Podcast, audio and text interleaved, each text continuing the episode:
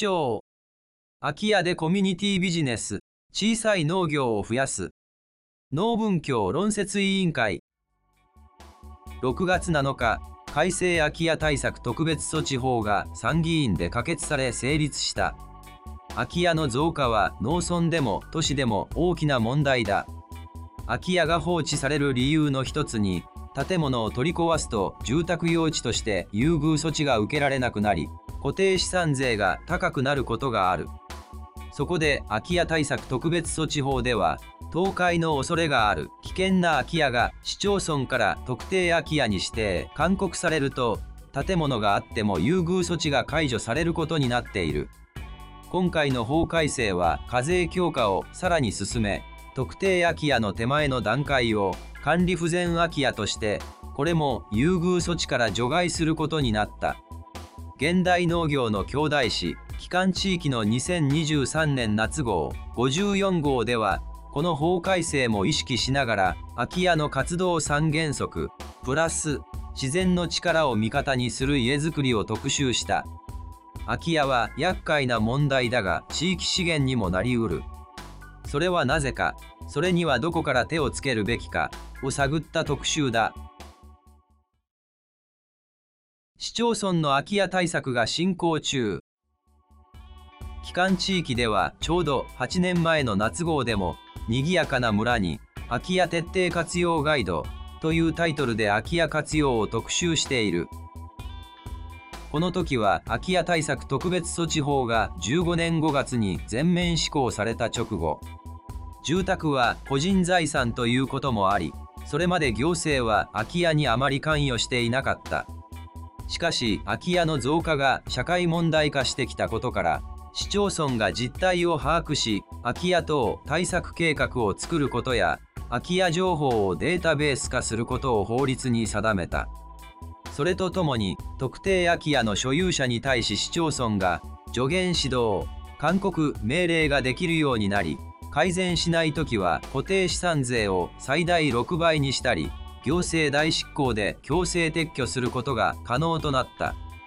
この特措法後の大きな変化といえば、空き家バンクを設ける市町村が増えたことである。登録された空き家の情報をインターネットで公開するだけでなく、運営に力を入れているところが増えてきた。今回の特集で紹介している滋賀県米原市はその好事例だ。米原市では米原空き家対策研究会という非営利団体が14年に設立され市から委託されて空き家バンクの運営や移住相談の窓口業務を行っている。設立以来バンクに登録された空き家は270個以上ありそのうち購入や賃貸につながったのが約150件。空き家活用による市外からの移住者は200人を超えた。研究会では自分たちの仕事を空き家と空き家を探している人との素敵な出会いを作る仕事と位置づけこれを恋する空き家プロジェクトと名付けている。空き家バンクのウェブサイトでは物件ごとの情報を充実させ取得希望者が現れると自治会長との面談までセッティングする。研究会の役割は移住者と空き家のマッチングなのだが新たな住人を建物だけでなくその地域につなぐことを大事にしているのだ。また米原市は空き家バンクサポーターという制度も設けている。自治会単位でサポーターを1人選出してもらい地区の空き家情報の収集を担ってもらうという仕組みだ。空き家の活用を進めるには予防が重要だそうで放置期間を作らないよう地域の側に当事者意識を持ってもらおうという狙いだ。そして情報提供された空き家がバンクに登録されればサポーターや自治会に交付金が支払われる。市内110余りの自治会のうち20以上の自治会がサポーター制度に参加しているという。村で空き家管理。今回の空き家特集の一番の特徴はこのような当事者意識を高めた地域の動きに焦点を当てていることにある。空き家の問題を市町村任せにせず、かつての旧村などの地区単位での活動が始まっている。空き家の活動三原則とは、先ほどの予防とマッチング、そして村で管理である。特集の中から具体例を挙げてみよう広島県庄原市山之内町は中国山地の真ん中にある人口1500人の小さな町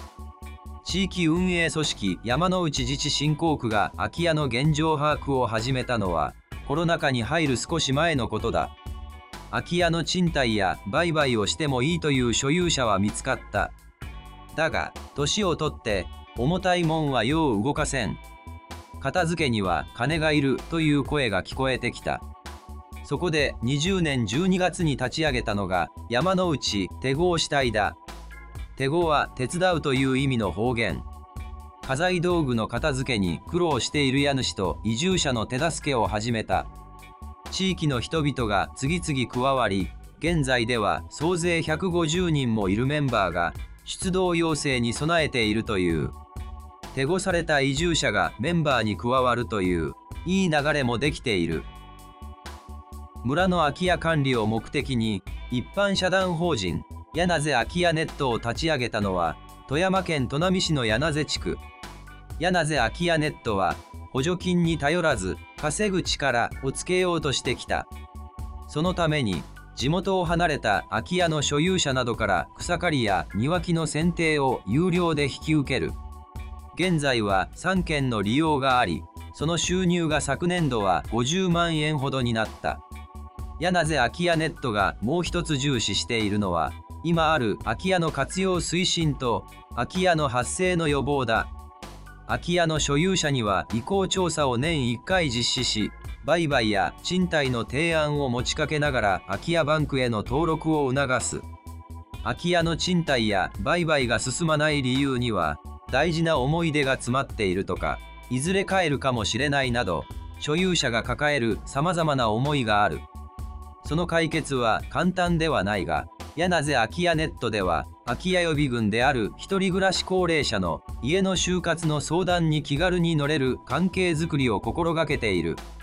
その場合も草刈りや剪定を請け負うことが入り口になるというのが面白いところだ。農村 RMO のコミュニティビジネスに村で管理の先輩格にあたるのが8年前の特集にも登場した岡山県美作市の梶勝こと梶波地区活性化推進委員会。梶勝は市が空き家を改修して始めたお試し住宅の管理を年間50万円で引き受けることを仕事にしてきた。その入居者が地域に馴染めるよう地元住民とのつながりを作ったり畑を紹介したり村で暮らし続けるために次の家探しをサポートしたりもする。8年前より進んだのは空き家管理だ。草刈り換気掃除機モップがけ郵便物の保管を2ヶ月に1回実施するコースを年間4万2000円に設定し5件から請け負う。また耕作放棄地の管理にも乗り出しそばやこんにゃくを栽培。加工して年間100万円ほどの収入を得ている。空き家がなぜ地域資源かといえば一つは小さいコミュニティビジネスの種になるからだ。前述の柳瀬空き家ネットでは空き家を改修した貸しスペースの運用でも年間10万円ほどの収入を得る。同じく特集に登場する事例では宮城県栗原市花山地区の一般社団法人花山ネットワークが改修した空き家1軒で簡易宿所営業の許可を取り民宿の営業を始めた。地元の花山湖へワカサギ釣りに来る釣り客をターゲットに見込んでいる。花山ネットワークは高齢者の買い物支援や移動販売も担うなどいわゆる地域運営組織 RMO として活動する団体だ。以前の主張でも取り上げたように農村地域の RMO を農水省では農村 RMO と呼び立ち上げのための支援事業を設けている。農村 RMO には生活支援など従来の RMO が担ってきた機能に加え農業農地に関わる活動も期待されている。花山ネットワークも耕作放棄地を活用した関係人口づくりなどを始めており農村 RMO の一つと言えるだろう。農村 RMO には集落営農から発展したものや中山間直接支払いや多面的機能支払いの集落協定活動組織をベースに活動を広げてきた組織もある。空き家管理が仕事になると言ってもそれだけでは稼ぎは知れたもの。その点工作法基地の活用や集落営農との合わせ技で運営する農村 RMO なら空き家を村で管理する主体にうってつけではないだろうか。改正空き家対策特別措置法により固定資産税は強化されるが一方で市町村は建物を撤去しても数年間は固定資産税の上昇分を減免したり解体撤去費用を補助するなどの事業も設けている。こうした制度の利用を増やすためにも農村 RMO が力を発揮できるのではないか。空き家で小さい農業を増やす地域資源として空き家のもう一つの意味は何といっても農村で暮らす人を増やす器になることだろう。今回の帰還地域の特集には空き家を購入したり借りたりして村で暮らすようになった移住者の記事もある。例えば埼玉県秩父市の山本健太郎さん38歳。コロナ禍が東京から秩父へ引っ越すきっかけになったそうだ。大好きなサウナに通えなくなり自分でサウナ小屋を建てたいと思ったことからリモートワーク中の相方と共に空き家をリフォームしての移住を決意する。目の前に 20R の畑がついた家で山本さんは新規就農者になった。移住して感動したのはシルバー人材センターに派遣してもらった元大工の技それに購入した家の所有者から学んだ野菜作りの技だった。80歳なのに自分より体力があり何より畑の経験と知識がすごい。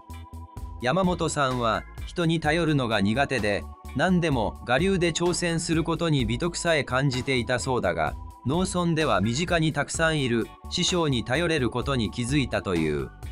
そして自分の周りにいる移住者や移住を考えている人の中には昔から大切にされている土地を引き継ぎたいと思っている人が増えていると書いている。